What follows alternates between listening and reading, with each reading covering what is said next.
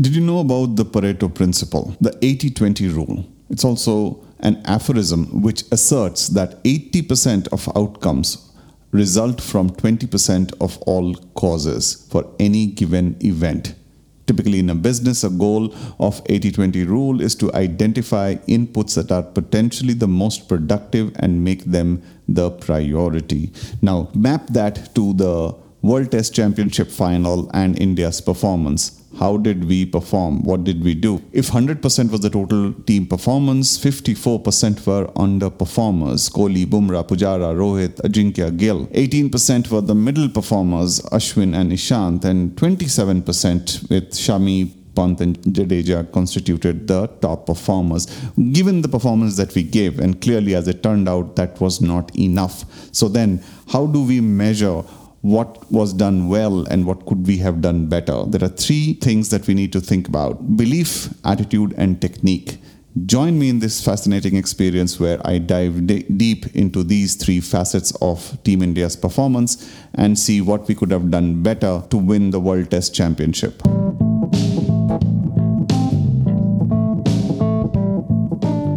Well, hello and welcome to the Gyanban experience, a simple talk in the middle of a complex existence. Be it news, views, politics, or country, movies, web series, or a documentary, people, society, or culture shock, expression of freedom, or a mental block. We just do simple, straight talk. If you are the types to sit up and think, then turn up the volume and don't blink stir up your coffee, monk, or Bordeaux, you are listening to the right show. And though we can't unscramble your scrambled egg, it's no round hole in a square peg. Don't just sit there on the fence. Come on, jump into the Gyanban experience.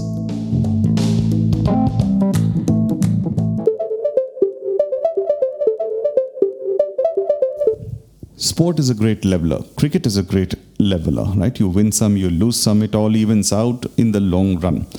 Yet, the very same logic defeats the purpose of singularity, of intent, of a pursuit of excellence. Basically, the result is what defines how well you have managed the process, isn't it? Sentiment which says winners have trophies while losers have philosophies. And so, as Team India licks its wounds over a lost opportunity at the World Test Championship, let's find out what are the two or three things that one could have done better. To understand that, let's divide the total performance, say 100%, if 100% is the total performance.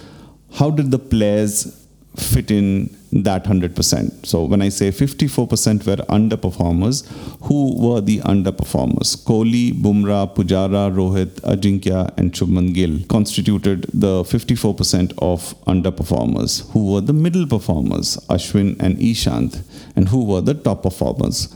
Shami, Pant, and Jadeja. Now, this could obviously go a little bit up or down mix you know you want to tweak one name up or tweak one name down. But what, what firmly remains intact is the 54% of underperformers what do you mean? How do you define underperformance? Well you define underperformance not just by what they executed on the field but the impact they made on the game. So what impact did virat kohli make on the game? What impact did Jasprit Bumrah make on the game, or Pujara, Rohit, Ajinkya, and Gill. And when you have almost a whopping 54% of your superstars, top performers, boosters not firing on all cylinders, how do you expect a team to win? Well, then the load bearing is on the balance 18 and 27 percentage people. So Ashwin and Ishant in the middle, they did what they could, given the limited opportunity that Ashwin had, perhaps being underbowled or not cleverly or intelligently used. They did what they could. And then the top performers, that of Shami, Pant, and Jadeja, who had sporadic performance hikes, if you will, not consistently enough. So, with whatever performance Team India put on the park, even the fact that there were three or four players who did above average kept India in the game for some part, but largely we were never going to win the game basis all this. So, what are the three pillars that one needs to measure both the teams on.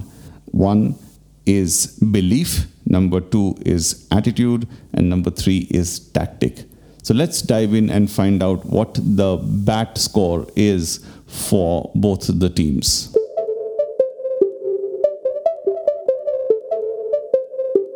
Number one, belief. Let's compare the belief quotient for both the teams, India and New Zealand. There is no you, you might think that this is a no-brainer, right? Both the teams wanted to win very obviously and clearly they worked hard for it and fought for it and everything. So then are we saying both the teams believed in winning the championship equally? I guess the answer is yes, but their approach has been totally different. And how so? So one was quiet, understated, strong resolve, and the other was outspoken and belligerent, if you will. Now you might argue that what's wrong in expressing your emotions or wearing your passion on your sleeve? I mean, it breathes life into the sport, and that's who we are. That's uh, that's a representation of who India is, or the modern or the young India is. That's an argument or sentiment. But if this sentiment, passion, is not winning you big matches and big tournaments and big semifinals and finals, then somewhere this sentiment is misplaced or is clearly not working. If it's working, the proof of the pie is in the eating. And for the last seven, eight, nine, ten years, we haven't seen it work so well. Belief is good as long as it is not a wishful thinking.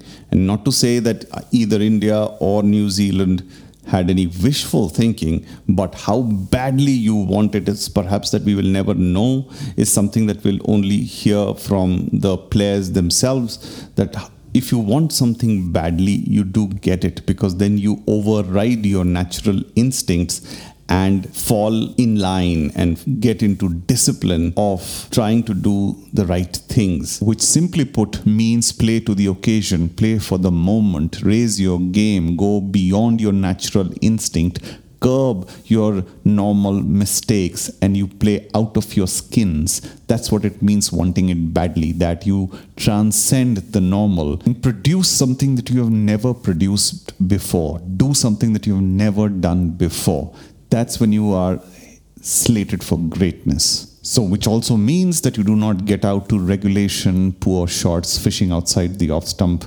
You do not bowl short half trackers, which at 120 kmph make no sense, or not get into the line and length, or read the conditions well. These are elementary, dear Watson. These are the basics that you need to do correct. Oftentimes, it is not about the excellence that you bring to the park. On the contrary, sometimes it's also playing within yourself and ensuring that you do what is the need for the hour. Be game aware. That's what I was searching for. Be game aware so that you don't need resorting to heroics. Part of the reason heroics is not my favorite subject is because you know turns out superman is only one and he might not need the job. It's the series of clark kents that do the job for you day in day out in reality right? In, in a comic world superman is available every day i guess. But in, in real life you need to be the clark kent to keep doing it over and over again instead of relying on one off heroics. And if you go back a few years, especially the phase of 2015 through 2020 or uh, 2021, many of the most memorable victories have been because of an individual heroic performance, be it Rishabh Pant, be it Ashwin, be it Bumrah in 2018. Those heroics have come out, yet the most consistent team wins when perhaps there are no single superstars as much, but even if there are, everybody else steps up their game and goes above and beyond their natural game. You know, we have this big conversation in the cricketing circles where, oh, he was playing his natural game. Well, if your natural game is not winning you matches more often, that's the operative word there in case you missed it. You playing your natural game may win you one off games here and there. Then you continue doing that. But if it is not winning you games more often, case to point, say Rishabh Pant, say if you played 100 games, if Rishabh Pant wins us, say less than 10% of the matches playing na- his uh, natural game, does it still warrant him to play the natural game? Alternatively, if being more disciplined, mm, going against the grain makes you win, say, 20% of the matches or 30% of the matches, is that not worth pursuing?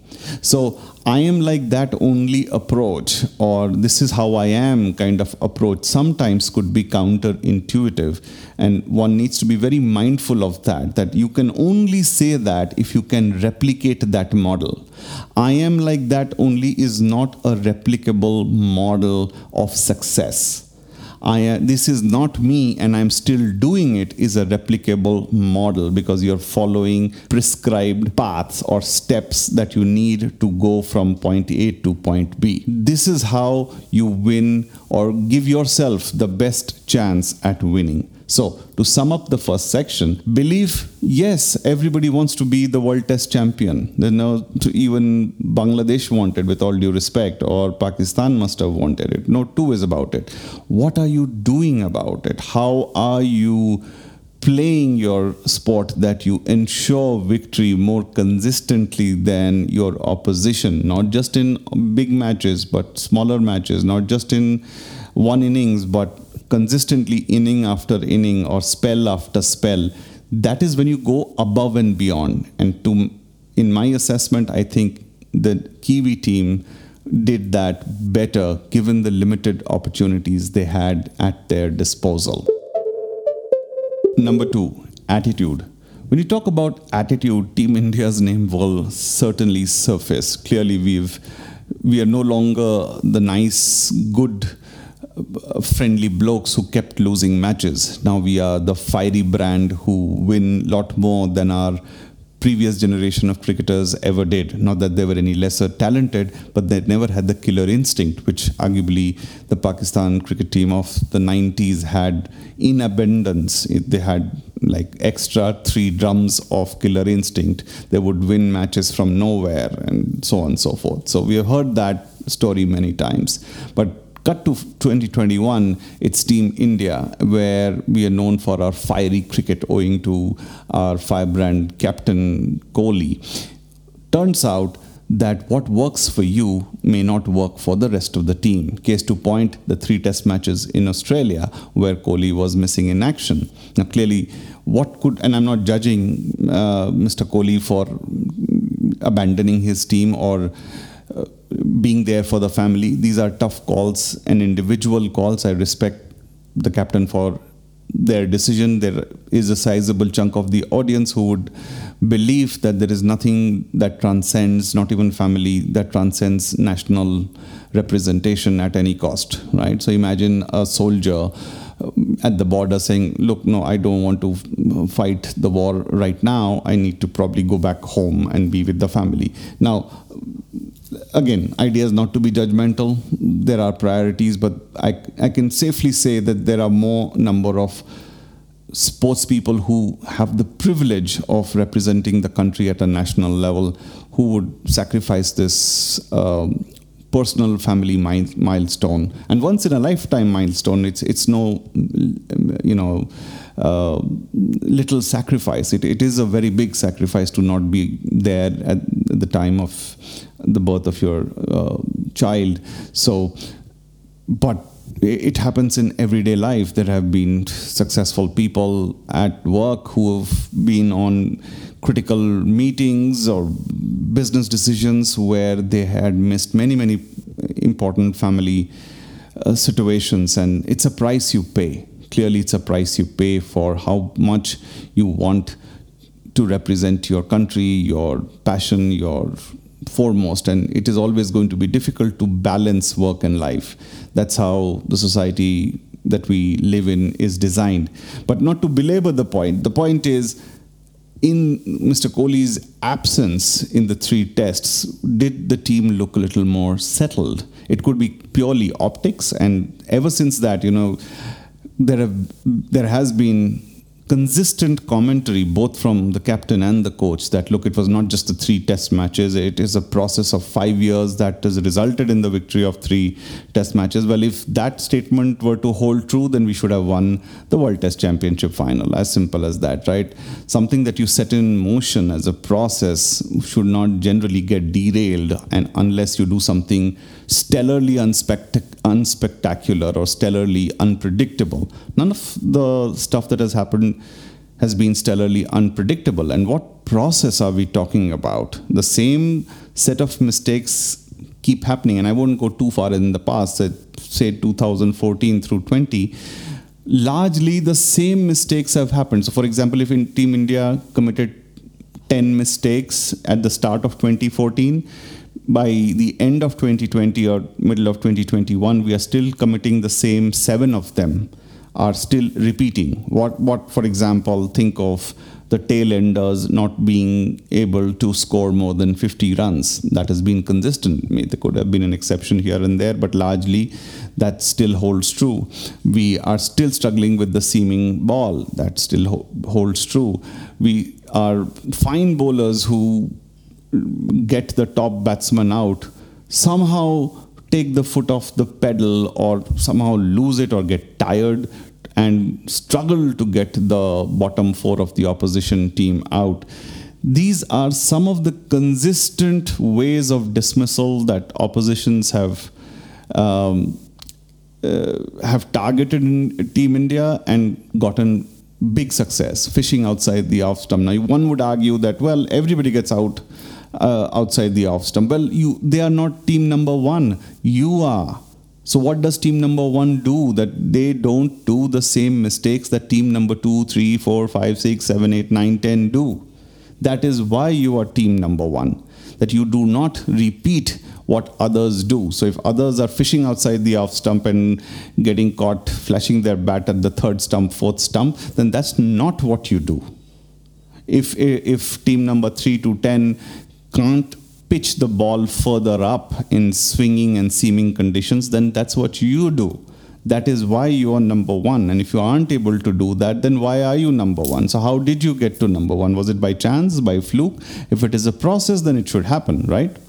So, clearly, the attitude of wanting something badly has to be backed with action consistent action and it's closely tied with the belief that the attitude you want to have is that I will go above and beyond my normal self to play a level of sport that is higher than ordinary, than higher than the rest. That is when I know I am extraordinary.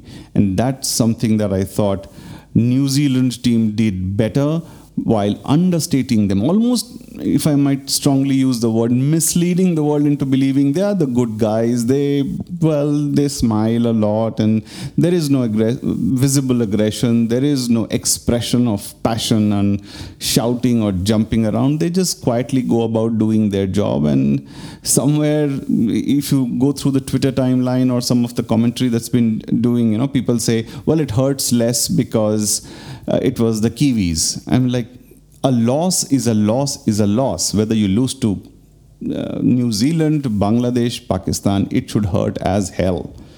And to me, it does. There is no distinguish uh, difference where somebody is just being nice and polite, so it hurts less. Well, it does not.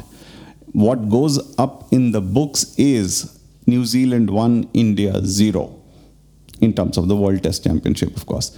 So, attitude is very key, and I think how Team New Zealand, the Black Caps, backed their tactic, along with the belief and attitude, won them the World Test Championship.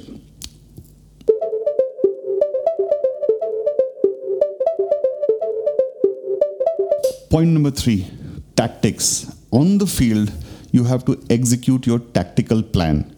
You strategize inside the dressing room and you execute the strategy owing to multiple tactics on the field. So, what is it that the two teams did differently in terms of tactics? Let's talk about Team, team India. how many times did you notice that all the bowlers, including the pick of the bowlers that was Shami, had a setup bowling spell, which means think of Stuart Broad, right? Outswinger, outswinger, outswinger, dipping in swinger, outswinger and the variations of this. Sometimes it's the first ball which is in swinging and then five out swinging. Sometimes it's the fifth ball and sometimes the sixth ball and so on and so forth. And that over a period of three overs or four overs. How many times in how many spells did you see a Bumrah, a Ishant or Shami setting up a batsman to get them out? Instead, there was so much of muscle memory of one day restrictive bowling that was evident in their performance that it was almost predictable that you're trying to make the batsman play straight, and as a result, you never got swing. The New Zealand bowlers, the Kiwi bowlers, swung it like a banana on the same pitch on almost identical conditions, swung it much more than what the Indian Pacers did. Yes, there was this argument of why you didn't take Bhuvneshwar Kumar. Well, he was unfit or couldn't have completed more overs. Well, this was a one off test match. You're looking for 20 overs in one innings, maybe 30 overs or 40 overs in all. Did he not have enough fitness to uh, play or bowl 40 overs in English conditions? Are you serious? And now, if that is the case, then how is he turning up for the Sri Lanka tour. So clearly, who is making these tactical decisions? And somewhere it has got to do with Captain Kohli, right? I mean, the coach can recommend, and I would uh, imagine that Mr. Shastri has much stronger cricketing brain, cricketing logic, but at the end of the day, how things are in, in Indian cricket, and I guess in most places, I guess, is where the captain has the last word. So if the captain's tactical element, and think of the horror of 2019 World Cup, where you did not even know who your number four batsman is. You leave out an Ambati Rayudu and take a Vijay Shankar into a World Cup squad. It, it, speaks volume of the volatility that resides in Mr. Kohli's mind, right? And clearly, this is not a Captain Kohli bashing podcast. That is not the goal. You can like a certain person for a few traits and then not like a few things as well. So, what one does appreciate is Kohli's technique, his batting prowess, the way he goes about playing his cricket as an individual contributor. What one does not appreciate as much is his way or methodology or approach to captaincy. His body language is sometimes over the top and which lot of people unidentify with. And I'm sure there is a segment or section of audience which will completely identify. But it is fair to say that it's not a black and white. It's not one or zero. That there are certain elements you definitely appreciate and certain elements you don't. And so here, it is very important to realize and know that those who are listening, this is not I hate Virat Kohli podcast. That is not the intent, goal, or the aim of this conversation. This aim of this conversation is very simple. That when you are representing the country, arguably the, one of the most popular sports for all Indians globally, then you hold the additional responsibility to play over and above. Your responsibility is to be the ad- ambassador, to be a role model. These are the things that come to you whether you like it or not. And if this is something that you doesn't sit well with you, then don't do it. Right? Then just don't do it. And and you can always argue it's fair or unfair or whatever. My job is to win matches, and how I do it doesn't matter. That logic does not hold true when you are representing almost a billion plus people. So you have to play it in a certain way, in a certain manner, right? So tactically, were New Zealand better than India? I would imagine so. With their limitations or limited ability, I mean, think of the South African team, say seven, ten years ago. They're always known as the bits and pieces players, and yet they consistently beat every team everywhere. And yes, they did not win the finals in many occasions. And somewhere I see a pattern emerging for Team India where we are not bits and pieces players. There are lots of talented people, but when it comes to big match players, when you stand up and show like Allah Viv Richards or a la Wasim Akram or a la, you know, Kapil Dev that, you know, you are the big match players. You stand up and say, this is where I want to be counted. That is a rotating number in the Indian cricket team. Sometimes it is Bumrah, sometimes it is Pant, sometimes it is somebody else. But it's never been consistent enough. And when you fail, you're also consistently failing on the same tactics, be it team selection, leaving out Mohammad Siraj and including two spinners, and while having included them, not and then end up under bowling them. I mean, what were you thinking? When you are competing for the ultimate glory, you have to try out ultimate tactics you have to be desperate, try out different things. It could have opened with Ashwin or Jadeja, mix and match. Hell, I was even thinking, why didn't Mr. Kohli come along for a couple of overs just to upset the rhythm of Kane Williamson? I don't know. When you want something badly, you try multiple different things I did not see any tactical brilliance to either set up a batsman or create a situation or manufacture a wicket that Captain Kohli came up with during the course of New Zealand innings. And when you compare that to what the Kiwis did, think of bringing up the fielder from uh, third man uh, closer to the slips where uh, eventually got out, or think of bowling short to Jadeja or Jamieson bowling outside the off to Kohli. I mean, there was some thought and research and homework and analytics that has gone and they have stuck to the plan. So, are we saying Team India, of course, knows all of this, did not stick to their plans on the field? Is that the case? And if so, why is that the case? Is the team not believing what the captain has as a vision of winning the match? Is that the uber question? Is there a growing dissent in the team which is not evident on the outside because people know if you go speak against Captain Powerful, then your, your cricketing career is pretty much over and done with. Well, I hope and like to believe that that is not the case because you have players like Ganguly, Lakshman, Sachin, Dhoni as think tanks or soundboards or even advisors or some of them being in, in position of authority to keep the sanity check or the balance of uh, of any kind of problems that might occur in the team. And if Virat Kohli has reached a stage where somehow he's finding himself to be the lone warrior, the lone soldier, soldiering along, and while other people are just listening to him because he holds the position of power, then one has to remember that you do not demand respect, you command respect. How do you command respect? By first lifting up your own performance. And it's not about centuries, right? I mean, admitted that in the past 47 odd innings, 20 would have been T20 matches, so getting a century there would have been little difficult.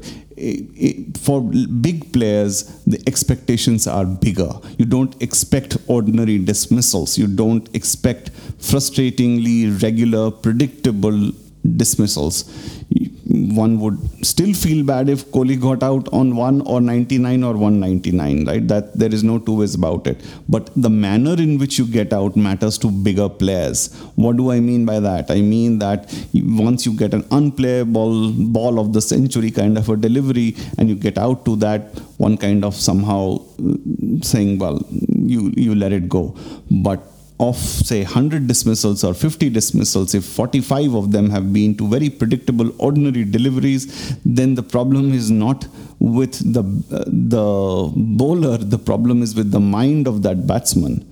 And that's something that worries me about captain kohli. I think somewhere he needs to tactically settle down mature and listen to people who have a better cricketing sense and no harm. A leader can also play the role of a servant leader where you always don't need to be this alpha male and lead with a mace in front. You could be standing back and pushing someone ahead and say let let me listen to an ajinkya let me listen to a rohit I don't know if uh, somebody else has a better cricketing brain in, in, in the team. Listen to them and say, look, let's try and do this. Well, give Ashwin the opportunity. He's been itching to show that he can do something bigger and better, and that's quite evident in his body language, right? He's, he's almost, the expression comes to my mind is too intelligent for the game, if you will. And, and well, if you, you, this is the time to, you know, walk the talk. You have the talk, now walk the talk, show, show it. Bring about a situation. And you've got to listen. One of the key traits of a captain tactically is to know who to listen to and how, what to pick up as good points and discard some of the bad points or ordinary points. And somewhere mr kohli despite having been captain for a fairly long period of time is struggling to master that tactical brilliance so i'll end this section by think asking this question has Mr. Kohli, uh, Captain Kohli, reached the prime of his sinusoidal curve, the bell curve? Is he on the top of the bell curve? On his the future lies plateauing and going down? Is that how it is? Because what happened to other great batsmen at 35, 37, perhaps is happening to Kohli at 32. Uh, have we reached that? stage in his career that we have to believe because all of it was accelerated. He started also early, right? Under 19 World Cup. So the burnout factor could have kicked in in his mind. So there could be, a, as they call it in India, bheja fry, as in mind fried situation, which you cannot. You, know, you get into this image lock situation where you cannot express yourself beyond a point. You have to act a certain way. People expect you to be a certain way, and you can, and that's why you sometimes see a stark differential between how he is on the field and how he's off the field. Could be that he's probably the nice Kane Williamson kind of guy. Never thought I'd say that, but he could be, right? And, and then on the field, he has to don this cap that this is the way I understand captaincy should be, you know, lead from the front and, you know, be the Superman. Well, sometimes you don't need to be the Superman. All you need to do is be a nice Clark Kent and go about doing your job. Chances are you could win the World Test Championship final. On a final note, final thought if India were to win 3 2, 4 1 in the English summer, does everything fare well then? Then are we on the right track and everything is forgotten? I'd still be worried about consistency and the common mistakes because the dissection in that English series will be how you won the matches, how you lost them. And you, you cannot paint it with a simple binary brush, one or zero, saying at the end of it, we won, so let's forget about it. No. Champion teams replicate success. Champion teams know what the potential pitfalls could be, failures could be, and dodge around them. That's why they are the champion teams. Ordinary teams, regular teams fall into the ditch, have a moment of realization, aha moment, and then scrape their way back up to the top. Whereas good teams know how to skip that pitfall, work around it, right? So, how you win the English summer, how you lose, if at all, the English summer will have a lot of questions. And if by any chance India does not win the English summer, I'd imagine it's time to rethink the leadership that Team India will have for the rest of the cricketing calendar for 2021. And finally, a vote of thanks to the Black Caps team. What a champion team you have been, not just in this instance, but over the many, many years that I've grown up watching your team. You have always remained true to class. Like they say, class is permanent, and you've displayed exactly that. The way you present yourselves, not just on the field, but off the field as well. The way you have stood like true gentlemen through quirk of fate, through stupid laws that have gone against you, through many, many heartache losses that have happened over the years, you have been resilient. And today is your day. Today is your moment. So I cannot be more happier. Yes, as a Indian cricket fan, it hurts a lot, but as a cricket fan in general, I'm overjoyed to see this achievement for you. And I don't want to get too emotional saying all of this, but Kane Williamson, what a captain you are. You have truly led the way for a team with whatever little resources, and this is not to underestimate any of your teammates, but the way you have led, maintained harmony in the team, and led them to this pinnacle of Test Championship is truly commendable. Ross Taylor, Watling, Southee Boult, and all the rest of the team members Jamieson, who just uh, came into the side. I have no words but to express my extreme gratitude for the highest quality of cricket that you have displayed for all of us to enjoy across the globe. And I'm don't want to sound like this global something, uh, but it, it is truly a joy for the true cricket lover. And I'm I'm not the only one. I'm 100% sure that there are millions and millions of new fans that you've got over the last few years, but there are some of those old fans which have been supporting your cause and secretly, somewhere in the corners of the heart, gave a thought that you could have won, should have won many, many more tournaments in the past. And this has been testimony of your resilience that you eventually won the biggest of them all and truly richly and well deserved. Here's to many more for you. Well, that's all the time I had for this experience. I hope you saw the passion through which I shared my experience on the World Test Championship. If you had any comments, suggestions, do reach out to me on my social media handles on Twitter and Facebook. It's hashtag GYANBAN on Twitter and Facebook, and or send me a note, email, voice, voicemail on the link provided below. Until next time, stay well, stay safe, and I will talk to you next week. This is your host, GB, and you are listening to the Gyanban Experience.